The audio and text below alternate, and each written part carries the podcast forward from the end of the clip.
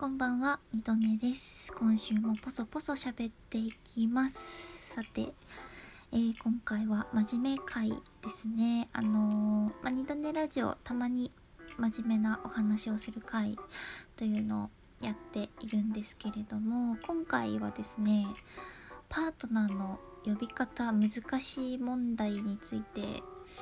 と考えてみたいなと思います。これねこの 問題なかなかこう根深いというかあのパッとね解決できるものではないので多分今後もずっとこう話題としてあるのかなと思うところなんですけど今までも結構なんかそのパートナーの呼び方に関してはいろいろまあ、いろんなところで議論されてきたりとか、うん、こうちょうどいい故障がないよねっていうところでいろいろこう悩む方も多いと思うんですけれどもあのまあ大きく、えー恋人の呼び方っていうのと配偶者の呼び方っていうところで大きく分けてこの2つになるのかなと思うんですけれども恋人の、えー呼び方に関してなんですが私あの、まあ、二度寝ラジオのトークの中で彼氏彼女っていう故障を使わないようにしてきたんですね。な 何かにつけてまあそういう話する時はいつも恋人とか前に付き合ってた人がみたいな言い方を多分してきたと思うんですよ。あの聞いてくださってる方そういうトークの回を聞いてくださってる方はあの多分あって思ったらと思うんですけどでそれは一応まあ意図的にというか意識して私はそういう風にしていてで、まあ、なんでそうしてたかっていうと、まあ、あのちなみに最初に言っておくと私はそれがあの最適解とは思ってないです、うん、それが一番いいとは思っていないんだけどもこう一応まあ自分の考えとしてそういう風にしてきたんですね。でそれは何でかっていうとまあその彼氏彼女っていううん言葉がうーんなんていうかな。まあその例えば私ってたまたま異性愛者なんですけど今。今現在まあ今までとか今現在たまたま、えーヘテロセクシャルっていうところに属してるんですけどうんなんかその世の中とかまあ世界今の世界の大多数の人が異性愛者だから例えば私は性別が女性というだけで彼氏いるのっていう風に聞かれたりとかするわけですよね。その大体過半過半数どれくらいになるのかなまあ大体の人が異性愛者だからうん私の恋人といえば男の人みたいなところがあってでもうーんまあ分かんないじゃないですか。言ってしまえば。別に私に例えばパートナーとなる人がいてそれが男の人とは限らないしでもそういう彼氏彼女っていう言葉がなんかこう普通に使われてて異性愛者としての文脈で普通に使われててでそれによって潜在的に傷ついてる人とかちょっと生きづらくなってる人たちがいるっていうことを私は知ってしまったのでまあちょっとなんだろうな使わないようにしてたみたいな話なんですよね。でもその最初に言ったこれが最適解じゃないと思うっていうのはなんだろう私は思うに別に例えば私がこう女性という性だからといってあ実は彼女できたんだけどみたいに普通に言える方がいいんじゃないかなっていう気持ちもあるんですよ。なんか女の子が別に彼女がって言ってもいいし男の子が別に彼氏がって言ってもいいしそういうのがなんかあそうなんだぐらいの平熱の世界になってくれればくれればいいなっていうかその方がまあ今大体の異性愛者の人は普通に生きていられる世界だけどそうじゃない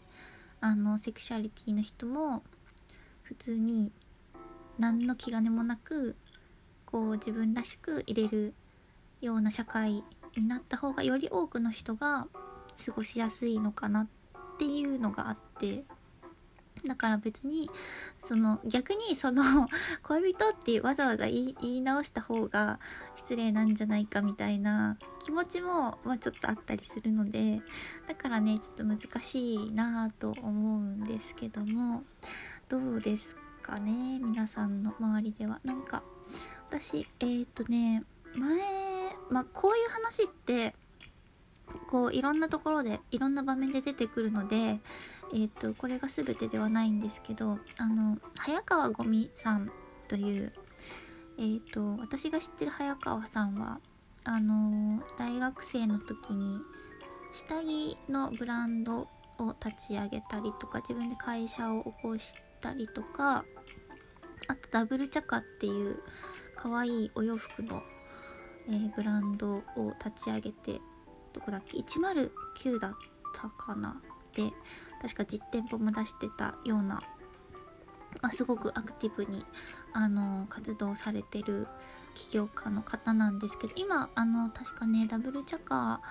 ーもえーと、閉店して多分今別のことやってて YouTube とかもやったりしてるんですけどあのシンデレラバストっていうね言葉を、えー、世に出した方ですね。あの早川さんが、まあ、そのご友人友達にレズビアンの子がいてでなんか早川さんとその子は普通にななんていうかその早川さんに対してはカミングアウトをしていたので普通に話をしてたんだけど最近彼女どうなの？みたいな話をしてたそうなんですけど、まあ、そのある日その、えー、じゃあ仮に A さんとしましょう。その A さんと早川さんと他にも共通の、えー、友達と、まあ、何人かでみんなでこうワイワイこうお話ししてる時に例えばなんか芸能人でどういう人がタイプみたいな話になってでその A さんはまあうん私はまあ誰々さんかなみたいに男性芸能人の名前を挙げたそうなんですよでも早川さんは A さんが同性愛者だって知ってるからえそんななんかなんだろう本当は違うのにみたいな気持ちがあったりしてあとそのまあその恋人に関しても例えばその周りから「え A ちゃんは彼氏今いないの?」みたいに聞かれる聞かれた時にやっぱりんまあ彼氏はいないとは 言えるしそれは何だろう嘘ではないけれどもみたいなすごく答えづらいところがあったりとかっていうのをまあ目の当たりにしたと、うん、っていうところで確かなんかでその記事に対して他の人があのその方は男性だったんですけど僕が彼氏彼女という故障を使わないのはこういう理由ですみたいに確かねどなただったかなごめんなさい忘れてしまったんですけどあの引用リツイートか何かでコメントされててで私もその当時同じだったんですよ、まあ、今もそうなんですけどそのなんかうーんまあ難しいんですけど彼氏彼女っていう呼び方がこう普通のこととしてある中でやっぱり過ごしづらい人がいるんだなと思うとまあそれでともすれば傷ついているとかっていうのがうんあるっていうのを私はまあ結構私は遅かったんですけど20 20歳超えてからそういうの知ったので遅かったんですけどそういうのを知ってしまったのでまあ恋人という名称を今は使うようにしているっていうことなんですけども。うーんどうですかね。私はあの22歳ぐらいの時に、まあ、インターネットを通してなんですけどゲイの男の子と知り合ってその子からあのこの本読むといいよって言ってあの書籍をおすすめしてもらって読んでみたりして。でそこからなんですけどこういう話に興味を興味を持つというかもうちょっと知りたいなっていう風に思ったのはねそこからなんですけどなんかその当時にその、まあ、知り合った男の子がいつだったかな？中学の時とか。まあ学生時代にこう毎晩明日朝起きたら僕は女の子のことが好きになってますようにって思ってた。そうなんです。なんかそういう話を聞いたりとかもしてすごく辛かっただろうなっていう想像しかね私はできないので私は結局あの同性愛者ではないので理解とか実感をそこまで持つことはできないんですけれどもまあ想像する中でまあやっぱりこのパートナーの呼び方問題っていうのも